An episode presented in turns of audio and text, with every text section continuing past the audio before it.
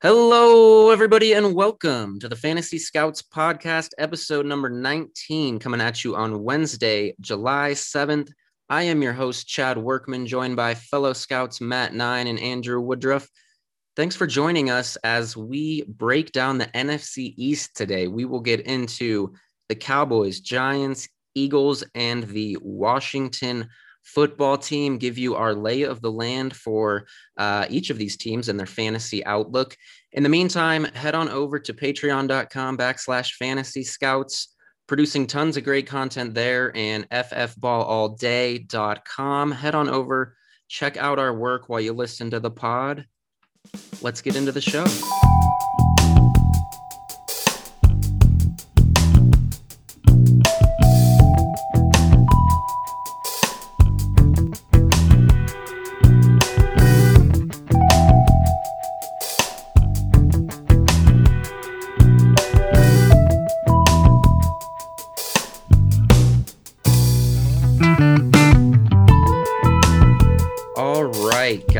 Uh, so we are going to run through the N F C East today, continuing on our division previews. If you uh, missed last week, we previewed the A F C East, so go check that out. Today we're on to the N F C East.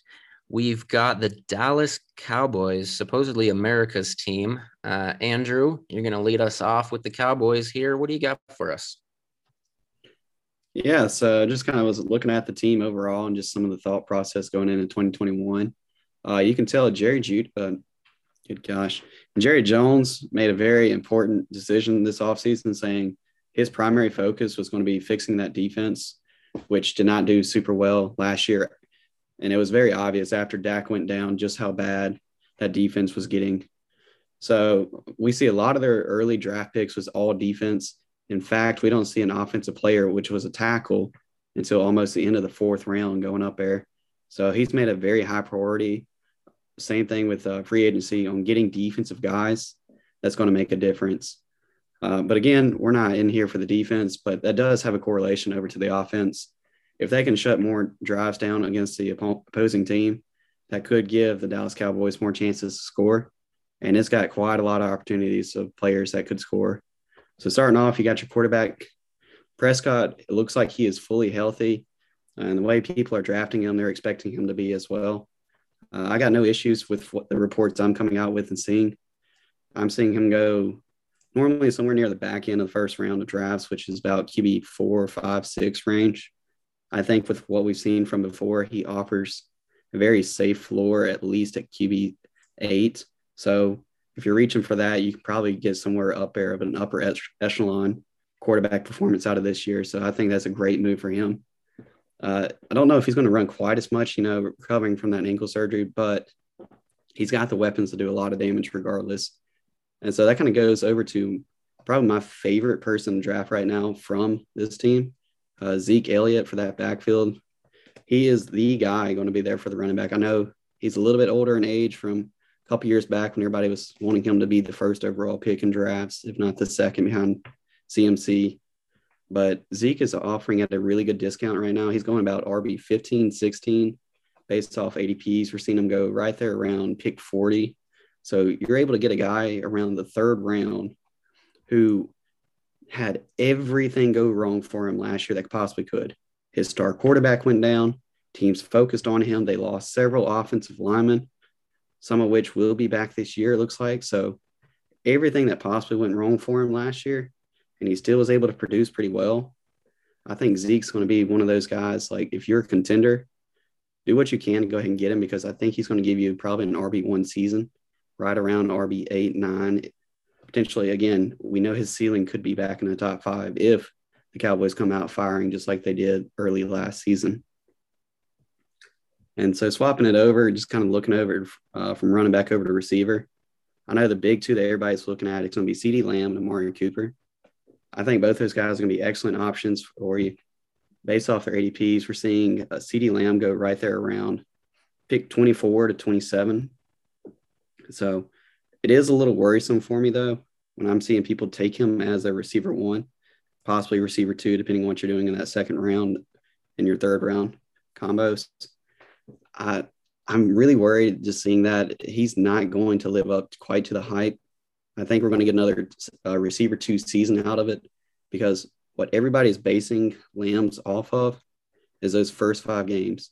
But the issue is Dak Prescott in a regular season last year, sixteen games, he was at, he was on pace for six thousand five hundred yards and almost fifty-five touchdowns, I believe. That's just not a sustainable rate at all. And even if that defense gets better and gives the offense a couple more chances to go score, if you, that's what you're basing it off of, you need to be careful. I think there's better options at similar A D Ps that you can get a better return on. So between the receivers, I've kind of personally gotten off CeeDee Lamb, selling for what you can for guys right around the same tier value plus some. And personally, I mean, even Amari Cooper over here, I think it's a better option right now because we know he's got that connection. And for the value, he's going right there around pick sixty-four. So sixty-four compared to twenty-four on a Cowboys receiver that has the same chance to lead in all categories from catches, targets, yards, and touchdowns. I think Amari Cooper's a little bit the safer bet. I ended up expecting them probably both going to be really high-end receiver twos by the time this season's done. And outside of that, there's not a lot of guys that I'd be sitting there looking for. You've got Michael Gallup. I think Gallup's a really intriguing option, especially for dynasty players. The receiver three for a high-profile passing team like this, that's going to probably be putting up points, because I don't know how much all those new defensive guys will gel together, but I expect it to be a little bit better. But I think Gallup still offers that flex value, especially if one of these two guys go down, that he could be a person I'm looking to stash, especially if he's going right there at pick one thirty where they've got him listed. I mean, at that point, you're in the double-digit rounds. You need some depth. And if you're in Dynasty, I think Gallup offers an intriguing option because he looks like he may be the odd man out next year. And he has the talent to be a good receiver, too, on another team. If given the shot, maybe, maybe fighting for a receiver one position on that team. And then that kind of lastly leaves me with the tight ends. I know a lot of people last year were on the Blake Jarwin train, thought he was a super great sleeper, but he tore his Achilles in week one. I don't know a lot of people that's going to come back from the Achilles tear for tight ends the following season end up being something. He's not really a guy I would be considering looking at, even with his A D P at twenty-five for tight ends. I, he could be worth a shot, but I end up thinking he's going to end up wasting a roster spot, and you're going to swap him out with somebody on waivers week one. And similar to Dalton Schultz, I mean, if you want to, you got super deep leagues, or maybe you start two tight ends. If you can get both those guys super cheap, pair them together, you might get the Cowboys starting tight end throughout the season, which could be intriguing. Again, talking about how I think this team's going to score a lot, but I think there's just better pivots to go with at that range. So overall, very excited. If you're looking for Cowboys players to play with on your rosters, I think you're going to be set up pretty well. But the big guys I'll be looking at against Dak Prescott, Zeke Elliott, and probably Amari Cooper for the price. Yeah, I think it's uh, interesting what you said there about the wide receivers, because the the CeeDee Lamb love is getting to be very high, obviously, and I love CeeDee Lamb, the player. But typically in these offenses, when we see two wide receivers really succeed and have like two, you know, wide receiver one type seasons, it's in a very concentrated offense where they're really the only two targeted wide receivers, or at least, you know, heavily targeted. This offense is unique because there's also Gallup, who's going to be, a, you know, a pretty big factor, and obviously the tight ends, and then Zeke as well. So I really like Lamb, you know, long-term in Dynasty, but I'm kind of tempering my expectations for him and, and maybe Cooper this year. And then um, I just, the only other thing I want to add is that I, I, th- I still think Zeke is maybe the safest, one of the safest running backs, even though he had a down year last year. I think he was what, R B nine. So um, I just think he's still one of the safest bets to make, um, at least for this upcoming season, just because it's such a good offense and he doesn't really come off the field. So he's going to be utilized in an every down type of role. Yeah. I mean, you, you said it exactly. Uh, I just went back and was looking at CeeDee Lamb and where the A D P was. Stephon Diggs is going after him, and Calvin Ridley, Devontae Adams is even going after him. And I understand you've got the Green Bay situation, but I would take any of those three receivers hands down, if I'm wanting to go compete in twenty twenty-one over CeeDee Lamb. I think his value's just gotten a little too high, especially like you said, there's so many options. And I didn't even mention Toney Pollard, but I'd expect that dude, he's, he is going to get some type of touches. And I believe he's got a little bit of a receiving talent to get a couple passes thrown his way out of the backfield. So he's probably going to be the one guy I would say avoid at cost. But if you got him at a good price last year, of course, you want to plug him in, play him in a flex. Yeah, I think one of the important things to mention, you know, kind of like you guys alluded to, like I'm not big on Zeke this year because I, you know, if I'm not mistaken, I don't think Mike McCarthy has ever had a top twelve fantasy running back. I could be wrong on that, but I feel like I saw that somewhere. So, well, wasn't wasn't Zeke R B nine last year? As like even with his down season, and that's I think it that's might have been so, so so might have been might have been the first year last year, but it was you know a product Fair of enough. The offense, like you had the quarterback who couldn't throw kind of thing. Right. So I, I just I don't know if we see that repeat. I will say though that I, I think in my opinion, Toney Pollard is a very good running back, and he honestly might be like the the elite of the elite handcuff running backs right now. Like if Zeke goes down, Toney Pollard is gonna you know his value is just gonna jump skyrocket tremendously. So. If you don't have Zeke and you're looking for a late, you know, your R B five, R B six, I don't, I think Toney Pollard's a great pick, even in redraft this year. Um, thank you, Andrew, for not hyping up Blake Jarwin any more than Twitter is. I don't know why people are on him. Like it, it just, it blows my mind. Like I understand that he's probably still going to come in and play ahead of Dalton Schultz, but Dalton Schultz is not just going to disappear. Like he, he produced very well. What did he finish? Tied in eleven last year. So mm-hmm. I, I think, I think, you know, it's going to be a committee at tight end more than anything else, which kind of hurts um, Blake Jarwin's supposed top five season that I keep seeing. And then uh, I do like CeeDee Lamb for Dynasty. I am curious as how uh, redraft this year is going to work for him. And he played in the slot. I think it was ninety-three percent of his snaps last year. So I remember a lot of the comparisons I was seeing was, you know, him versus Chase Claypool. Oh, I'd rather have CeeDee Lamb. And, you know, some people even have him ranked as a wide, as a dynasty wide receiver one right now. And I'm just like, this guy's beating up on safeties, slot corners, and linebackers. Like that's not impressive when you got a guy like Chase, Chase Claypool, who's consistently winning on the outside against number one corners on a team. So I'm not saying CeeDee Lamb is bad or he's not that dude, but I do have some reservations on him because I would like to see him play outside more rather than just in the slot. So maybe that happens this year, but he's definitely the wide receiver to own in Dallas and Dynasty because he's, you know, linked to Dak for what, four or five more years. And I think, I don't think Gallup will be back next year, and Amari Cooper is probably gone after two years at most. So he's definitely the wide receiver one there to own, but yeah, Dallas offense um, should, should be pretty, pretty nice to own this year, I think. Yeah, so just last little thing, I went ahead and looked it up, the exact position A D P that CeeDee Lamb was going at. Uh, he was going as receiver five. So, I mean, we see people on Twitter all the time talking about, yeah, I got him like receiver ten, receiver twelve, like around there. But these people are way overpaying just to get him in drafts. And yeah, that's just I, not the mentality I would go with. I got news for you guys drafting CeeDee it, it above wide receiver ten. Like he's not he's not going to finish as wide receiver five. Like it's just not going to happen. Whereas Chase Claypool over here, since you mentioned him, he was going at receiver twenty-three. So, and I like I like him to finish that or better. Like that makes sense to me. So, yeah, that's kind of wrapping up what I was looking at for this team.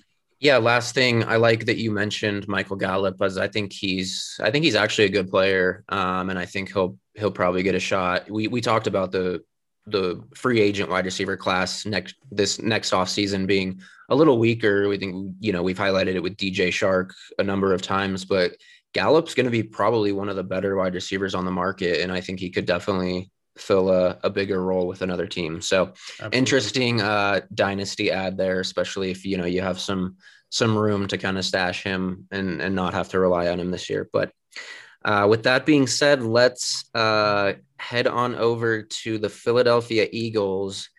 Matt, I know you have something to say about this quarterback, so the floor is yours. Well, I feel like I've said everything there needs to be said about him. I have him as my Dynasty, I believe, eight. I updated it, Dynasty Q B eight. Um, and I feel really good about that. And in redraft, I think he's a top five play this year. Um, his A D P is Q B eleven. That's probably you know, depending on what your team construction looks like, I really, it's probably a good spot. I think it's a good bet he finishes above that. Um, he's not quite at his ceiling. And if you get him later than that, then, you know, good for you, rock on, or even as your Q B two. Um, the Eagles last year were the fourth uh, heaviest passing team. They had the fourth most pass attempts in the league.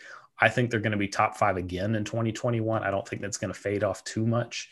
Um, they were second in run block win rate last year and eleventh in pass block win rate. So for all of those struggles that they had, they were still actually playing relatively well on the offensive line last year. And then this year they get, you know, hopefully the healthy unit that they were supposed to have last year back. So this year actually could be a really good year. I, I do think the Eagles are going to surprise a lot of people. Um, they had a really good offseason as far as free agent signings. You know, I was kind of shocked that Anthony Harris, you know, signed there because he's one of the better strong safeties in the league, came over from Minnesota. Um, and then Ryan Kerrigan signed there, you know, about a month ago. So you see some of these guys, you know, sign there and you're like, if the Eagles are going to be bad, why would these better players be signing there for one-year deals? So I actually think the Eagles are going to be pretty competitive this year. I'm not entirely sure they win the N F C East, but I think they're going to, they're going to be there in the end. And if I'm not mistaken, the last five games on their schedule, maybe it's four games, are all division opponents. So the N F C East is going to come down to literally the last quarter of the season, which I think is going to be tons of fun to watch. Uh, We're going to move on to the running backs here. Uh, Miles Sanders, I think he finishes probably as a mid-range R B two. I think R B sixteen might be his ceiling, maybe R B fifteen. I don't know if he gets above that. I do think he's going to be the guy first in the committee, so to speak. I think he's going to get a lot of the rushing work. I'm not entirely sure he's going to get a lot of the pass work. I think Gainwell is going to take a lot of that from him, which is ultimately going to cap his upside that we'd like to see. And plus Jalen's also going to scramble some, you know, that's just part of his game. It's part of who he is. So I just don't see Miles Sanders, you know, being drafted as to be your R B one. Like I would feel uncomfortable with Sanders as my R B one. Uh, D L F has him at uh, R B eighteen. I think that's, I think that's valued properly. I think that's right on, right on the spot there. So I, I would be comfortable with that, uh, with him as my R B two. Uh, Gainwell's a nice P P R play, redraft, uh, kind of the same thing, you know, as Pollard. I don't think his upside is as elite, but if, you know, Sanders were to go down, you know, he missed a handful of games last year. I think Gainwell would be a really nice, really nice spot play in the flex for sure. Uh, moving on to the wide receivers, and I'm actually going to kind of throw the tight end in here because there's really only three viable pass catchers on this team. It's DeVonta Smith, it's Jalen Reagor, and it's Dallas Goedert. Um, Jalen Reagor is being drafted at wide receiver forty-seven, and DeVonta Smith is being drafted at wide receiver twenty-six. I think they both finish around wide receiver thirty. I don't think DeVonta is going to live up to his hype, and I think Reagor is going to outperform his A D P. This is going to be a wide receiver by committee approach. And then here is a bold take for you guys. I got a whole list of them as we go through these division previews that I'm going to throw out there. I one hundred percent believe to my core that Dallas Goedert is going to lead the Eagles in targets. I really believe that. I believe Dallas Goedert is the wide receiver one for this team this year. Uh, when Sirianni was in Indianapolis, they ran two tight end sets twenty-nine percent of the times and twenty-nine percent of the time. And Sirianni, since he's been in a position of prominence, I guess you could say, offensive coordinator, you know, uh, assistant coach, you know, now a head coach or something like that, he's never not had a tight end one. In fact, his worst finish was the weird combination of Colts tight ends we saw last year with Burton and Mo Alley-Cox. Other than that, he's his tight end has always finished in the top five. Dallas Goedert is going as tight end eight right now.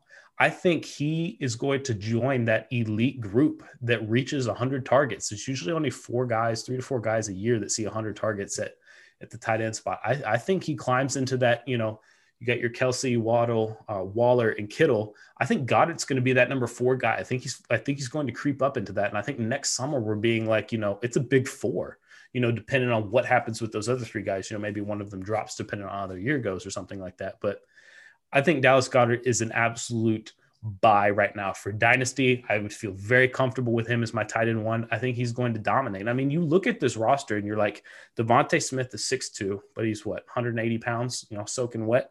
Jalen Reagor's five eleven or six foot, whatever it is, and he's a slot guy. You know, he's not a big guy. And then and then you and then you go down the list. You know, J J Arcega-Whiteside, unless he's, you know, having some offseason that's unheard of, you know, maybe in some alternate universe he bounces back. I don't like Travis Fulgham at all. I th- actually think he's on the the cut bubble. The only big guy they have to, to catch the balls is Dallas Goedert. And he's going to take – he's going to occupy the entire middle of the field. Uh, while you got, you know, safeties, you know, uh, running with corners, you know, on DeVonta, you got uh, Reagor in the slot. So I, I think this is going to be a very, very fantasy-friendly offense. Um, I'm all in on on Hurts at A D P. I'm all in on Goddard at A D P. I think DeVonta Smith is a little high for my liking at twenty-six, because then he's probably – sliding in as your wide receiver two, maybe your wide receiver three, depending on how you drafted. I don't know about that. Um, Reagor, though, I absolutely love at wide receiver forty-seven. I think he's, I think he's going to beat that A D P. Um, and I also think people are going to be surprised. I think Smith and Reagor finished very close statistically. Um, I think Smith will out target Reagor by, you know, fifteen, twenty ish targets, but it wouldn't shock me if they're both, you know, between eight hundred and nine hundred yards and, you know, five, six touchdowns or something like that. Like that, I feel like that's reasonable. Okay. I just got to start off saying, I love the Dallas Goedert part. Um, and just had to go check it real quick. He's going out right now for the past month as tight end eight. So, I mean, you are definitely buying him at his floor. I can easily see. We do have to keep in mind there is an extra game this season. So it might, this might not be the one hundred target mark. It might be like one ten. But either way, I think he's easily going to be over that. And I could see him for sure finishing top six with one hundred plus targets. I mean, like, he's dude is that talented. Like, think back to do, in a vacuum, do you guys think Dallas Goedert is better than Eric Ebron? Yes. As a complete sure. tight end, right? Yep. Okay, Eric Ebron finished, I think it was tight end two or tight end three on that Colts team. He had about seven sixty-ish yards. He had thirteen touchdowns, and he was playing with T Y Hilton and Zach Pascal. So now you've got Dallas Goedert playing with DeVonta Smith and Jalen Reagor, who I'm not entirely sure yet that that's a better wide receiver core. I think it is, but we haven't seen it play out. You know, Dallas Goedert could easily have eight hundred yards and thirteen touchdowns. Like, he could fill that same role in that Sirianni offense. Like, there was no tight end two. And we can believe that the Eagles are not going to run tight end two sets because, one, they're trying to trade Zach Ertz. We know that. He's not going to be on the team regardless at this point, we're pretty sure. And then they re-signed Richard Rodgers. Richard Rodgers doesn't jump out to me as a guy who's, like, screaming tight end two sets. You know, that guy, I got to have him. It's it's Dallas Goedert, and then the clear backup is Rodgers. So I love Goedert this year.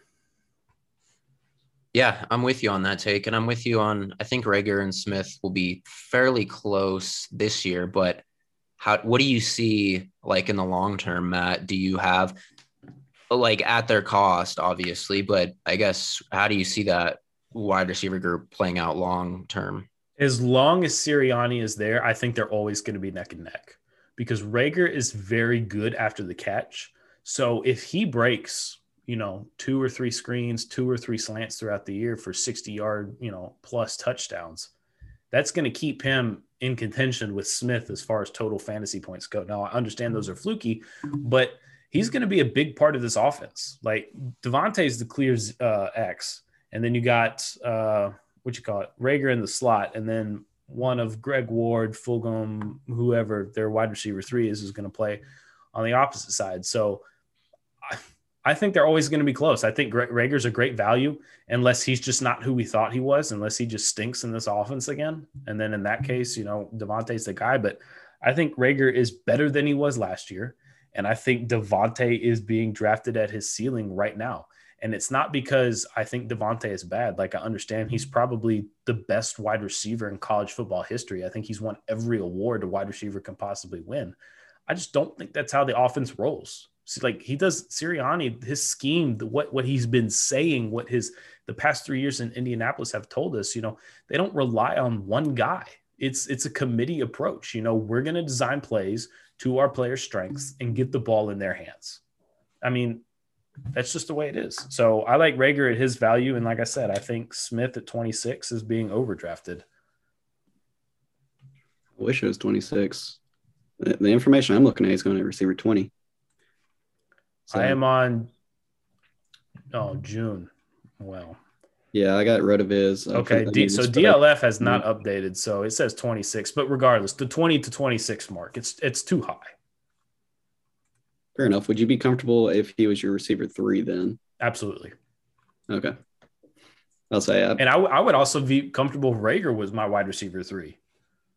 I think I differ I, but, there. But, but, you don't, but you don't have to have him as your three. Like, you can get him as your five or your six because he's left a bad taste in, you know, uh, people's mouths from last year.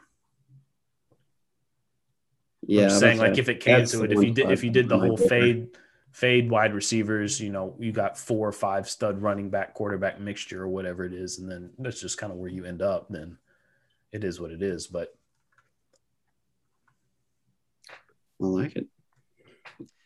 All right, um, the Eagles. We know, Matt, you could talk about Hurts all day, but I think you've sold us go all on him. Buy Jalen Hurts. There you go. And, uh, yeah, good breakdown. I don't have any, you know, hot takes to really add to that Eagles offense. I think Goddard is a tremendous buy at this point, but uh, agree with pretty much um, all you said there. But let's move to the football team. Uh, this offense went from not being very exciting and not having a lot of weaponry to all of a sudden – you know, I'm excited to talk about them. They they added some pieces over the, the offseason, the big one, obviously being Ryan Fitzpatrick.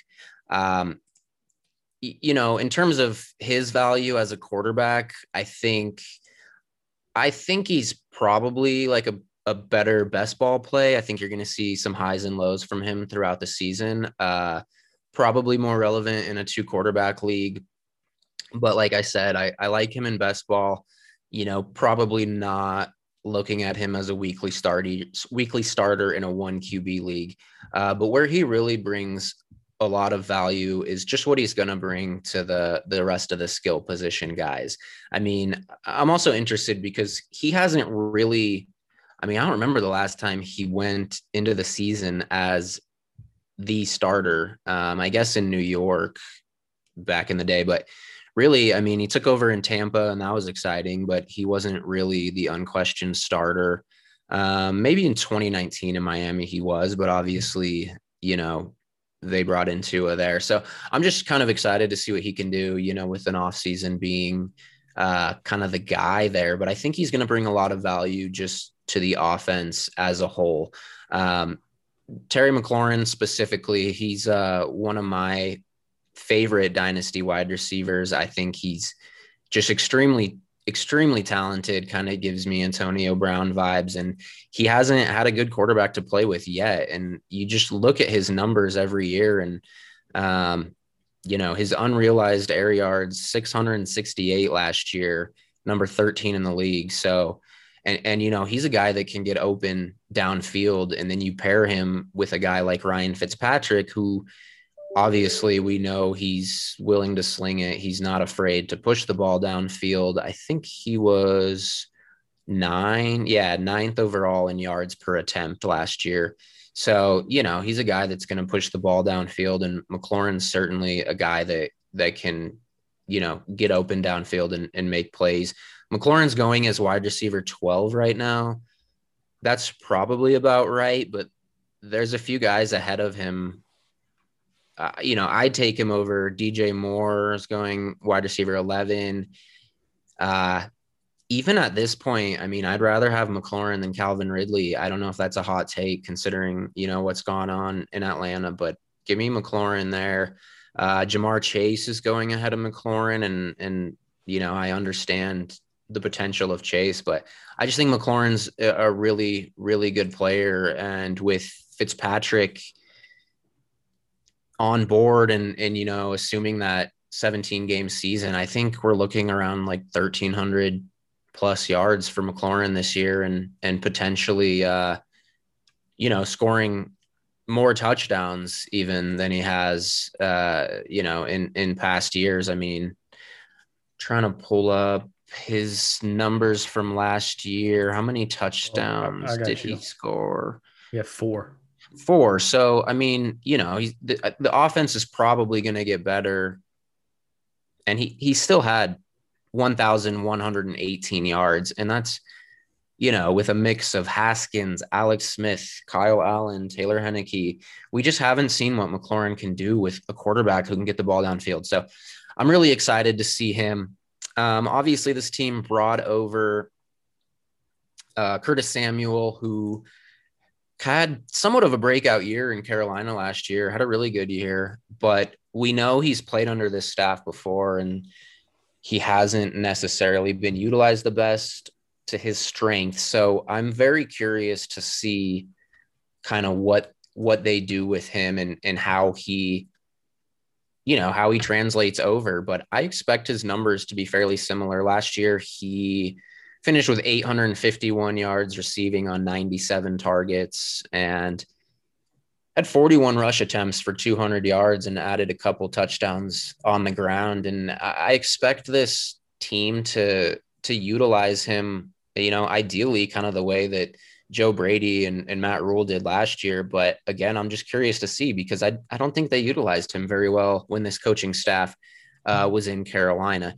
But the interesting thing with bringing Curtis Samuel in is that this is a team that has Antonio Gibson, who we all want to catch more passes, J D. McKissic, who catches a ton of passes. Obviously, Logan Thomas saw a lot of targets kind of over the short middle last year.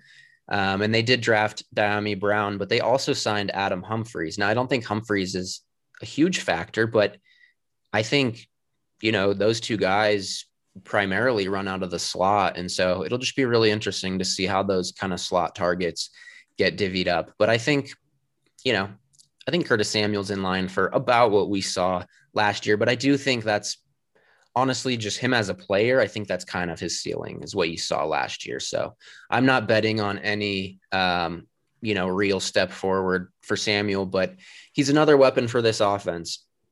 Um, Antonio Gibson, he went over a thousand yards, or his goal, I should say, is to go over a thousand yards rushing this year. That is the word out there. And, you know, I believe he can do it. Um, admittedly, he is my R B fourteen in Dynasty, which is probably a little lower than, than most. I know he's, you know, consensus a little higher, but a lot of that is just the guys in front of him. I mean, you know, even these second year guys that are in the league right now, looking at, you know, J K Dobbins, I'd rather have him. Looking at uh, Cam Akers, you know, DeAndre Swift, C E H, all these guys. And Matt, I see, I see both of you guys. Cam Akers, oh Look, my.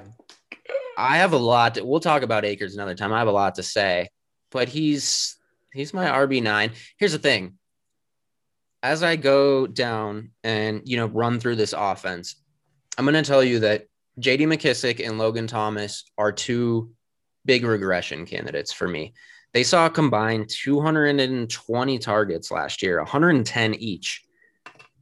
J D. McKissic saw he was number one in terms of slot snaps for running backs. He was number one in targets overall, but he ran out of the slot a lot.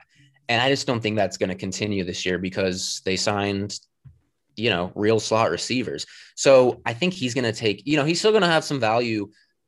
I think he's going to be a regression candidate, but he is still going to eat into McKissic, or I'm sorry, eat into uh, Gibson's overall receiving volume, right? I mean, one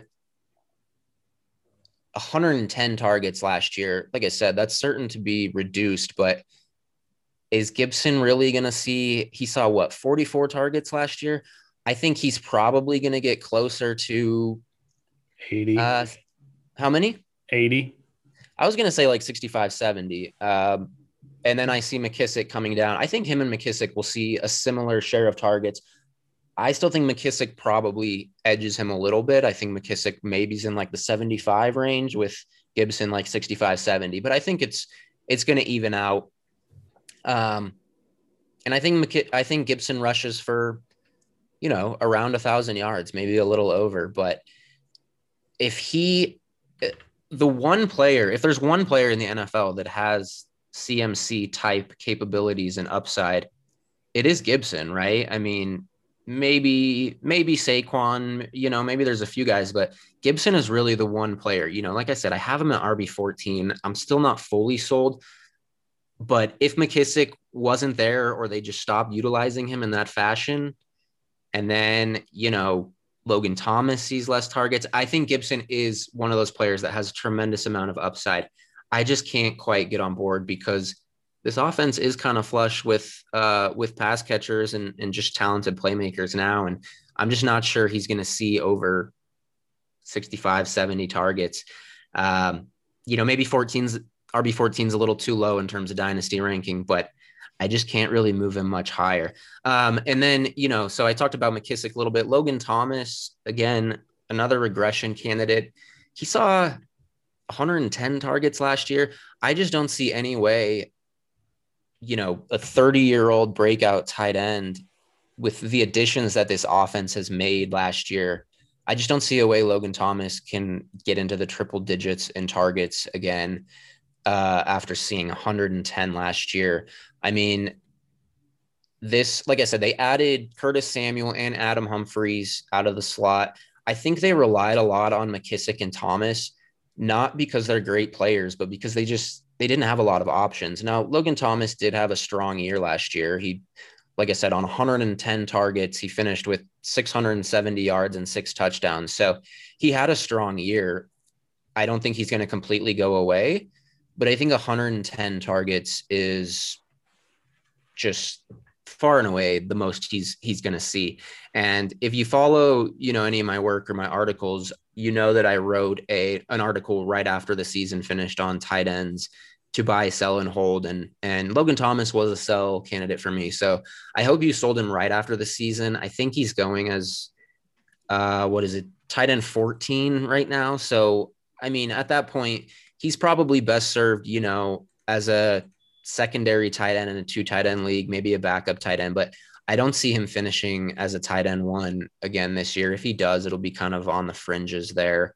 Uh, but I think the biggest takeaway for me in this offense is McLaurin. I really think the sky's the limit for this guy with Fitzpatrick under center. And, you know, I would not be surprised if he's a top, I don't know, six, seven wide receiver uh, at the end of the season. What do you guys think? You think he can get there? No. Okay. Tell me why. Uh, he's finished as wide receiver twenty-nine his rookie year and wide receiver twenty last year.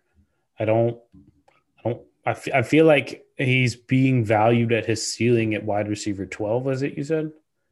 Yes. Something, something wide like that. twelve. Yep. I, I just, I don't, I don't see it. Not because he's not bad, but I don't feel like he's ever going to finish in the the top twelve, I guess. I feel like, you know, the the thirteen to fifteen range, maybe twelve, but that twelve to fifteen range I think is is the sweet spot. I don't think top six. That's that's a little spicy for me. What do you think, Andrew? Is that spicy? I was going to say, so the numbers you mentioned, those were based off end of the year, right? But McLaurin hasn't quite finished a full season out. So his rookie year, he only played fourteen games. Uh, last year, he only played fifteen games. Uh, last year, I remember a lot of people, because I, I put a nice thread on this, just talking about it. Um, McLaurin was being valued right there around receiver twenty-nine. And so if you were looking at that and you were able to get it, I mean, for fifteen games, he probably was a little bit higher than receiver twenty. Before he missed his last game. And I think he got a good value. Now, if he's being valued around receiver twelve, he, again, he's going to be the focal receiving weapon for Fitzpatrick-led offense. And Fitzpatrick, if he plays the full season, three out of the four seasons he's played, most of the games he's finished right there at a back-end Q B one. I think McLaurin could be of good value for most people, even though I don't know if, if he's quite got that receiver one ceiling on him. It's all going to come down pretty much to how many touchdowns he gets. Personally, I like it. I think he has a chance to just match his career touchdowns in two seasons just this year if things fall right. Redskins got – well, Washington football team has a fantastic defense. I think it's going to give them a lot of chances. Uh, this division has a tendency to do some nice shootouts and get some points going for you. So I think he's going to be the primary target benefit, and with that, I think he's going to get – right there close to where you're getting at in the draft him right now. See, I, I think for me, it's not so much as it's like I don't like McLaurin, but I just it, it's it's Ryan Fitzpatrick. It's it's the offense as a whole.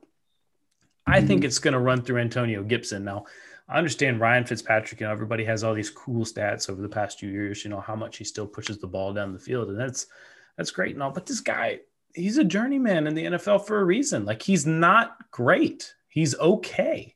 And he turns the ball over pretty frequently. So I feel like, you know, there are going to be a lot of possessions that Washington doesn't get because he's thrown in a touchdown or excuse me, an interception.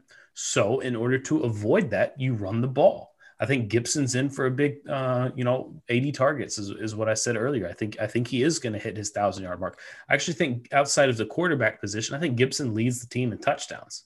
I, th- I think he will score ten-plus touchdowns this year. I think it's well within the range of outcomes. Um, and then McLaurin's the only other guy that you want because he is the primary focus in the passing game. I think I'm not as high – on, as you are on chat on J D. McKissic. I actually think Curtis Samuel takes a lot of that work that McKissic saw last year. Um, Logan Thomas will still get some, but not a lot. But the one name that I haven't heard yet is Dyami Brown. I actually think he is going to be a solid option across from McLaurin on the outside. Um, I would not count him out. Um, I'm not sure he finishes as a top thirty guy, but I don't think it's irrational to think he finishes around wide receiver forty, forty-five. Like, if they're going to throw, if I mean, if they're going to play from behind, which they probably won't because their defense is very good, like, I think he's going to be more involved than people think. And we actually know somebody who also says the same thing. Yeah, and I I I do like Dyami Brown. I I'm a little uh he's a dynasty stash right now. Yeah. You hope I'm, for a good rookie year. That's all. Yeah, exactly. And I'm, I'm just maybe not quite as optimistic on his rookie year. I also, I feel like Adam Humphries kind of throws a wrench into it. Like, Humphries is good enough to like play and, and, you know, be a part of the offense, but he could hold up Dyami Brown a little bit. He's just on a one-year deal. Uh, you know, he, they could probably cut him as well, but I think there's a decent chance that Humphries sees a little bit more than Brown, at least, you know, through the first half of this season. But I do like Dyami Brown, you know, in, in terms of dynasty in the long haul. Um, yeah. Just one last thing. Yeah. For, the, for those of you guys listening, I think what you're seeing on Twitter, you just need to be mindful of this. Do not put so much faith and trust, is what I'm seeing on my timeline, at least, into Ryan Fitzpatrick. He's a backup for a reason. So just be hesitant on that. For sure. I agree with that. And that's kind of why I said I think he's a better, like, best ball quarterback, because you're going to see some booms and some busts from him. I think he'll have some big Which games and some very low games. To temper your expectations on McLaurin. He is talented, but, but, but I'm not sure he finishes as a wide receiver one. Okay. Alex Smith coming back off of a horrific injury. Dwayne Haskins, Kyle Allen, Case Keenum, Colt McCoy, Taylor Henneke. Most of those guys aren't even journeymen, you know, like, so I think this is enough of an upgrade, just a guy that can, again, just push the ball downfield. I, I'm not expecting, you know, Tom Brady in there, but I think it's big enough upgrade to see a spike from McLaurin. Just temper expectations. That's all. I refuse. Not saying he can't or not saying he can't. I'm just, I'm not banking on it. If you get that production, I think that's a bonus, but I would expect a back-end wide receiver, mid-range to back-end wide receiver two finish. See, I don't know if I'd say back-end wide receiver two, but I feel like he's going to be a boom-bust candidate. So be careful if he's – man, I hope he's your receiver two in most offenses in this type of setup. That way, if he does go off one week, that's great, you're winning. But if he's your receiver two, receiver three, depending on when you've decided to draft, you can play some of those weeks off with your more consistent guys up above him. Uh, between the two, personally, though, I will say if I'm betting on a position one finish on anyone on this team, I will go Gibson. Absolutely. Over McLaurin. This offense is going to run through Gibson. Mm-hmm. Uh, I don't know if you remember, but there was a wide receiver in Miami that was labeled a bust, a first-round pick, uh, until Ryan Fitzpatrick got to town. He had a twelve hundred yard season with nine touchdowns, breakout year. Do you do you think Ryan Tannehill is a better quarterback than Ryan Fitzpatrick? I mean, the Miami. Well, look, yes, I a lot of that. Tannehill. A lot of that had to do with who was standing on the sideline coaching. That's that's for sure. So. The, the, but I'm just saying, like Fitzpatrick. I, I hear you. I hear you. Yeah, yeah. Um. Yeah. Anything else to add in this offense? I think we all agree Logan Thomas is a regression candidate. Uh, Gibson. I th- I, yeah, I think McKissic is too. I wouldn't put too much faith in him. And even a you know even R B fourteen in Dynasty for me with with uh, I still might move him up. I like Gibson. I just have Thomas a hard is... time putting him over some of these guys, but he has such a high ceiling. I'm, so D L F A D P has him at R B ten for last for June. They don't have July yet.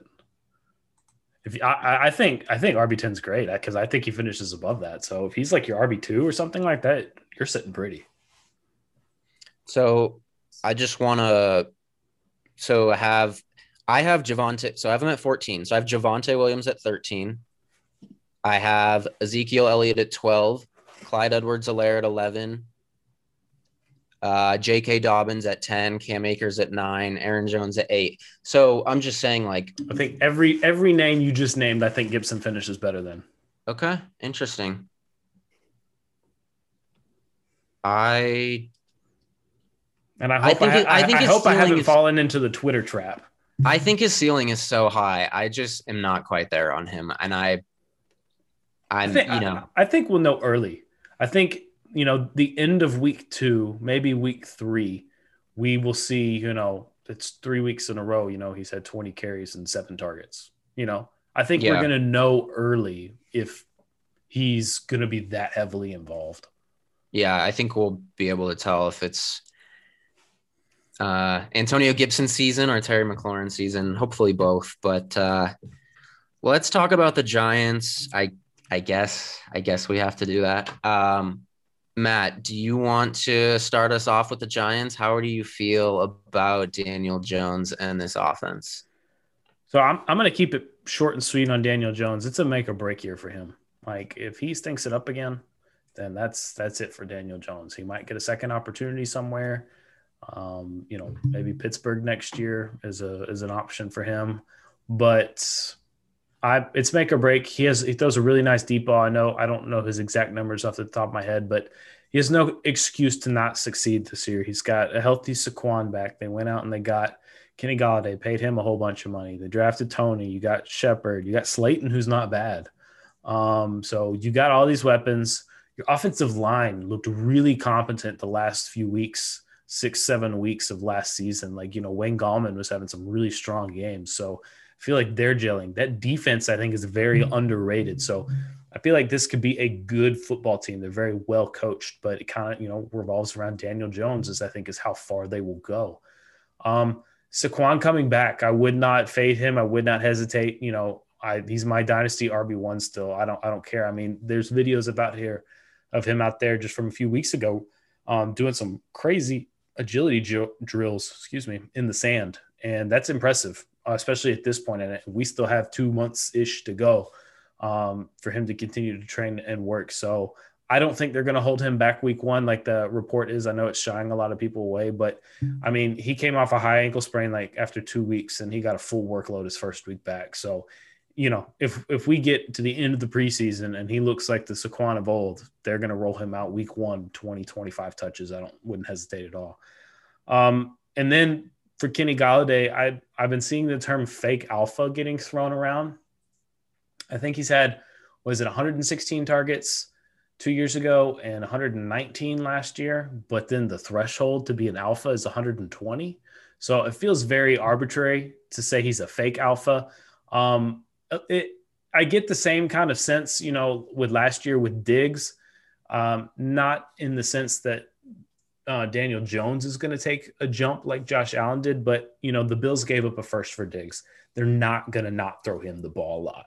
You know, they just paid Kenny Golladay, what was it, over one hundred million dollars. They're not going to not throw him the ball a lot. Like, Kenny Golladay is going to be targeted like crazy. Now, what he does with them and whether Daniel Jones can deliver those accurately, we'll have to wait and see. But he is the clear alpha, not fake alpha, alpha wide receiver on this team. And I, and I do think he hits one hundred twenty target mark, since apparently that's, that's the number we all like to call somebody an alpha. Um, as for Evan Engram, it, you know, Andrew and I, we have the, the tight end metric. He graded out, I believe it was the second best tight end since two thousand fourteen. Um, the guy's super athletic. He just has really bad hands for some reason. I don't, I don't know what the deal is. So hopefully, you know, he hit the jug machines this offseason. Um, he puts a strong campaign together, because he absolutely has what it takes. He's one of the most gifted tight ends in the league right now, physically uh, and athletically. So we'll just have to wait and see. Uh, based off what we've seen, though, not super comfortable with him as my tight end one. Would probably feel better at a tight end two. Um, but he definitely has, you know, top three finish upside. So we'll have to wait and see. But that's how I feel about the Giants. What about you guys? So starting off, let's go ahead and let's get into the whole Galladay discussion and that alpha or not term. Um, when he got one hundred nineteen targets that season, he was also doing it where Matthew Stafford was only his quarterback for like six games. So the fact that he was able to have that kind of production with the back, and I can even tell you the name of the backup quarterback at that point, but the dude had one hundred nineteen targets and probably produced. It was probably Chase Daniels. It may, yeah, I think that may have been it. Uh, and I went ahead and looked. Like, he's going right there around pick eighty-one. And so for the value that you're getting of a guy that you know is going to be the receiver one of the team, like, they've sitting there, they've made a very obvious sign. Like, they have given him this much money and said, we trust your talent. We know what you can do. And he's going still at receiver twenty-seven. Like, that's an easy take. If you're doing a startup or if somebody's still that low of an opinion on him, I'll take that easy. There's nothing wrong with him as far as that part. The only concern you got to do worry about is the fact that, yeah, okay, he came off an injury last year, so you just want to make sure that he's sitting there and he's recovered correctly. But you can get him as your receiver three. The talent upside, the ceiling on him is massive. So I would easily say he was the number one guy I would go for in most drafts when it comes to this team. Saquon, you're getting him right there around the end of the first round, start of the second round, or mid seconds is what I'm being, what I'm seeing right now. So for a guy who has a top three ceiling, I mean, that's fantastic. Not a whole lot more to go on that part. Uh, Daniel Jones is going to be the interesting one, because, like, if when I check Twitter and New York Giant Twitter as a whole, they are still vividly defending this guy, and like, it's rough. I mean, the talent's there, but it always worries me when you're consistently defending a guy who is a one-year starter in college, because that track record just does not look good when it gets to the N F L. And essentially, for everything purpose-wise, Daniel Jones was basically a one-year starter, I believe, out of Duke before he came up and got drafted in the first round. And, I mean, this was people with Mitchell Trubisky, I think, one, two years ago now. So – I get it. If you're in a Superflex league, if you get him at your Q B three, go for that upside. It makes sense.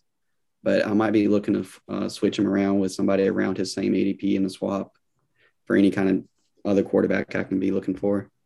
And, Matt, I'll say you're a little bit more optimistic on Evan Engram than I am. Obviously, I agree. The talent's there. We've seen I don't know that. If I'm optimistic at all. But, I mean, you didn't even mention the fact that he still struggles to stay on the field. Not only does he absolutely struggle with drops, but he struggles with health. I think I'd rather go ahead and take that shot and get Sterling Shepard, who I think will end up outproducing him this season. And I mean, and that's that's because I think Shepard, as a slot weapon, will see enough targets and do enough and stay on the field long enough that for if you're looking for an end of the season grade, he'd be the guy I'd be going for at that point in drafts. Kadarius Toney, I mean, he's all over the place. Some people love him, some people hate him. I'm not a big fan of him because it took him until his senior year just to start doing anything. That was without Pitts on the field. Yeah. And I mean, yeah, he had to have Pitts on the field just to get separation as far as coverage wise too. And the people he was getting stuck behind as juniors, sophomores, freshmen. I mean, I don't know, Matt, Chad, can the, either y'all name the, the, the court, uh, receivers that were ahead of him going before that season? Yeah, I can. I can name one, actually. Yeah, name one, right? Because he's yeah, his name was Freddie Swain. And for those of you listening, if you don't know who that is, that's like the Seahawks wide receiver four, who should be the wide receiver three. But that, I think that's the point Andrew's trying to make here. Yeah, dude was drafted in the sixth round. So, like, it's not like he was getting buried by N F L competition like the Justin Jefferson argument was last year. So I'd be very careful. I haven't ended up with him in any drafts because someone was always taking him early to mid-second, which was just way out of my range. I was taking anybody else I can at that point. So overall, I mean, that that's kind of my perspective on the team going forward for this season. Yeah, I think overall we're we're all pretty much on the same page. Uh, I will add that they did sign Kyle Rudolph as well. Not that he's a huge threat at this point, but like if Ingram's banged up, I mean, I was a little optimistic optimistic on Ingram last year just because it it seemed like they were trying to feature him and really get him the ball. But, you know, bringing in Kyle Rudolph, uh, who will stay on the field if Ingram can't. Uh, and then obviously, you know, they have more receivers and more, uh, more people to distribute the ball around to. I'm, I'm pretty, uh, pretty out on Ingram, but I think Barkley, like you said, Matt, do not fade Barkley. He is, this offense is obviously going to run through him, but it is Daniel Jones' make or break year. I think Kenny Golladay, did you say he was overall A D P of eighty-one? Is that what you said, Andrew? Uh, overall A D P of eighty-one, positional A D P of receiver twenty-seven. Okay. So the value of receiver three, like I think his ceiling is much higher, especially if you are of the opinion that Daniel Jones is going to step up this year and even get closer to a rookie type season that he had when it comes to the touchdown department and things like that. Like, I think he's a good value for you getting him. Totally. I would smash there. Uh, D L F has him at fifty-five overall, wide receiver twenty-three. So that's a huge difference. You don't really see that across sites. So it's interesting. Galladay's, uh, I guess, a, I don't know, a controversial player there, but I I would definitely like, he'd be an awesome, you know, if you, if he's your wide receiver three, I love that, but wide receiver two, you know, I expect him to kind of be a middling wide receiver too. What do you got? What do you got to add here, Matt? Yeah, I was just going to say that I'm not necessarily in on Evan Engram. I don't think he's a top even fifteen play this year, but just, you know, based on, you know, the stuff we know about him, his abilities, some of the flashes we've seen, you know, if he can put it together, he has that top three upside. Like he's, he's very gifted in that regards. And then I also have this, a question I want to pose to you guys, right? So let's look into the future a little bit, okay? Roll with me here on this one. Um, let's say for purposes of discussion, Daniel Jones doesn't get it this year, okay? And we come to the end of the season. Well, Daniel Jones was handpicked by Dave Gettleman. So if Daniel Jones is no longer on the roster, there's probably a good bet that the G M is no longer on the roster, right? Which would mean a new G M would come in. And unless they're going to trade for somebody like Deshaun Watson, if he hasn't been traded, or Russell Wilson, or, you know, take on a bridge quarterback or something like that, you know, they'll probably draft somebody because they'd be in a position in order to get somebody. So what what happens if we get, you know, six, seven, eight weeks into the twenty twenty-one season and Daniel Jones just is flopping the bed every week? Do we think that's a good time to sell Kenny Golladay in Dynasty? You know, get what you, not necessarily get what you can, but if you can get, flip him for somebody, because then you're going to have a rookie quarterback incoming the next year, probably, or a bridge guy. Not sure we're going to see, you know, top, what is his A D P? Top twenty-three, top twenty-seven after that, at least for a few years. And he's there for four or five. So he's only getting older and the quarterback is still going to be, I, you know, I just, I wonder if that's something to keep an eye on. I mean, I think it is. That's a good point, but I I wouldn't just sell him just to get rid of him. I like I oh, think yeah, Galladay's. I mean, well, I I mean like even just, you know, obviously it depends what you can get and, and all that stuff, but I don't know. I guess my point is I don't know if I would just be jumping ship unless something really made it worth it. I I just I keep going back to, you know, the last full season Golladay played was, what was it, twelve hundred yards and, and nine touchdowns, I think, or eleven touchdowns rather. So I just, I think he's actually a good player. And I mean, he's such a big bodied guy that, you know, really high points the ball. I don't know if he needs, I think he's one of those guys that, you know, can play with bad quarterbacks, but it'll be interesting because he's only played with Stafford, but I think he'll be fine. I think he'll be fine with Daniel Jones. And I, I wouldn't be surprised if he's just a solid wide receiver too, with a bridge quarterback or whoever, you know, comes and goes. I think that's kind of who he is. And I got one more bold take for you guys. You ready? Okay. Let me pull this up real quick. Let's hear it. I'm on the edge of my seat. Saquon Barkley is going to have a thousand rushing yards or more, a thousand or more rushing yards on two hundred or less carries. Wow.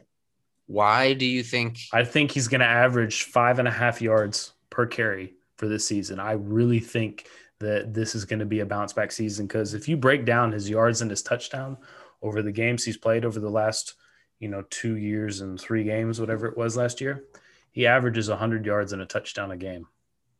That's insane.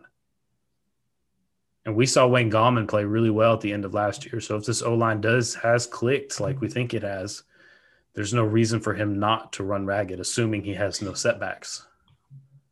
So that's a bold take. I think we see Saquon. I think he's going to challenge for, you know, sixteen, seventeen hundred total yards this year. I really do.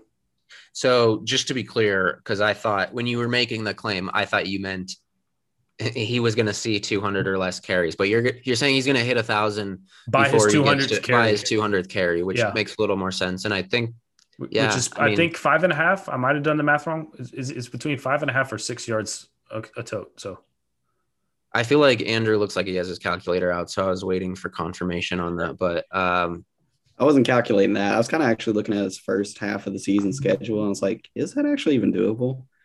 And I mean, it does seem like there is a path there for him to hit a thousand yards by two hundred carries. I mean, you can go back even to his rookie year. He had two hundred sixty-one attempts for thirteen hundred yards, which is just a little over five yards per carry. So if this line has taken a step forward, and I mean, it was eighteenth last year in the run block per, uh, win percentage. I mean, if it takes a little bit more step forward, I mean, the talent level that he has, sure. I mean, I don't think it's unreasonable. And, yeah, and, I, and two, two hundred carries, if we were just to play it safe, that's about twelve a game. He needs at least basically twelve a game over the course of seventeen games. So if he has more than that, you know, several games, he'll hit that mark sooner. Yeah, and, he will. And I think he's a guy that's going to be up there near the lead in running back targets as well. I mean, I, yep. I think he's going to have, I don't know, five hundred receiving yards or so. And yep. he's probably won't, you know, get up to one hundred targets or anything, but I, maybe eighty and kind of in that range. So, you know, he's a guy that could definitely be a an R B, like the bona fide R B one, kind of the way we've been talking about C M C. So, all right, that is the N F C West in a nutshell. Um, a lot of good stuff today. This is always a fun division. N F C West or the N F C East? N F C East. Did I say West? Yes. And if you didn't, I'm leaving this in here, and I'm going to look like an idiot. So we'll find out tomorrow. I'll trust I'll trust you because uh, sometimes when I you know I just get talking and then I forget what I say, so I'll trust you on that. Um, but yeah, fun division. Uh, thanks everybody for being here. We'll continue these division previews. Not sure which division is next, but join us next week for another division preview. In the meantime, remember to head on over to f f ball all day dot com and patreon.com backslash fantasy scouts. Check out our content. There is a lot of it coming through this offseason and very excited about it. A lot of good work. I've I've been enjoying reading, you know, our other writers' work uh, this offseason. A lot of good stuff. So go check it out, and we will catch up with you next week on the Fantasy Scouts podcast, where we bring you inside info you won't get anywhere else.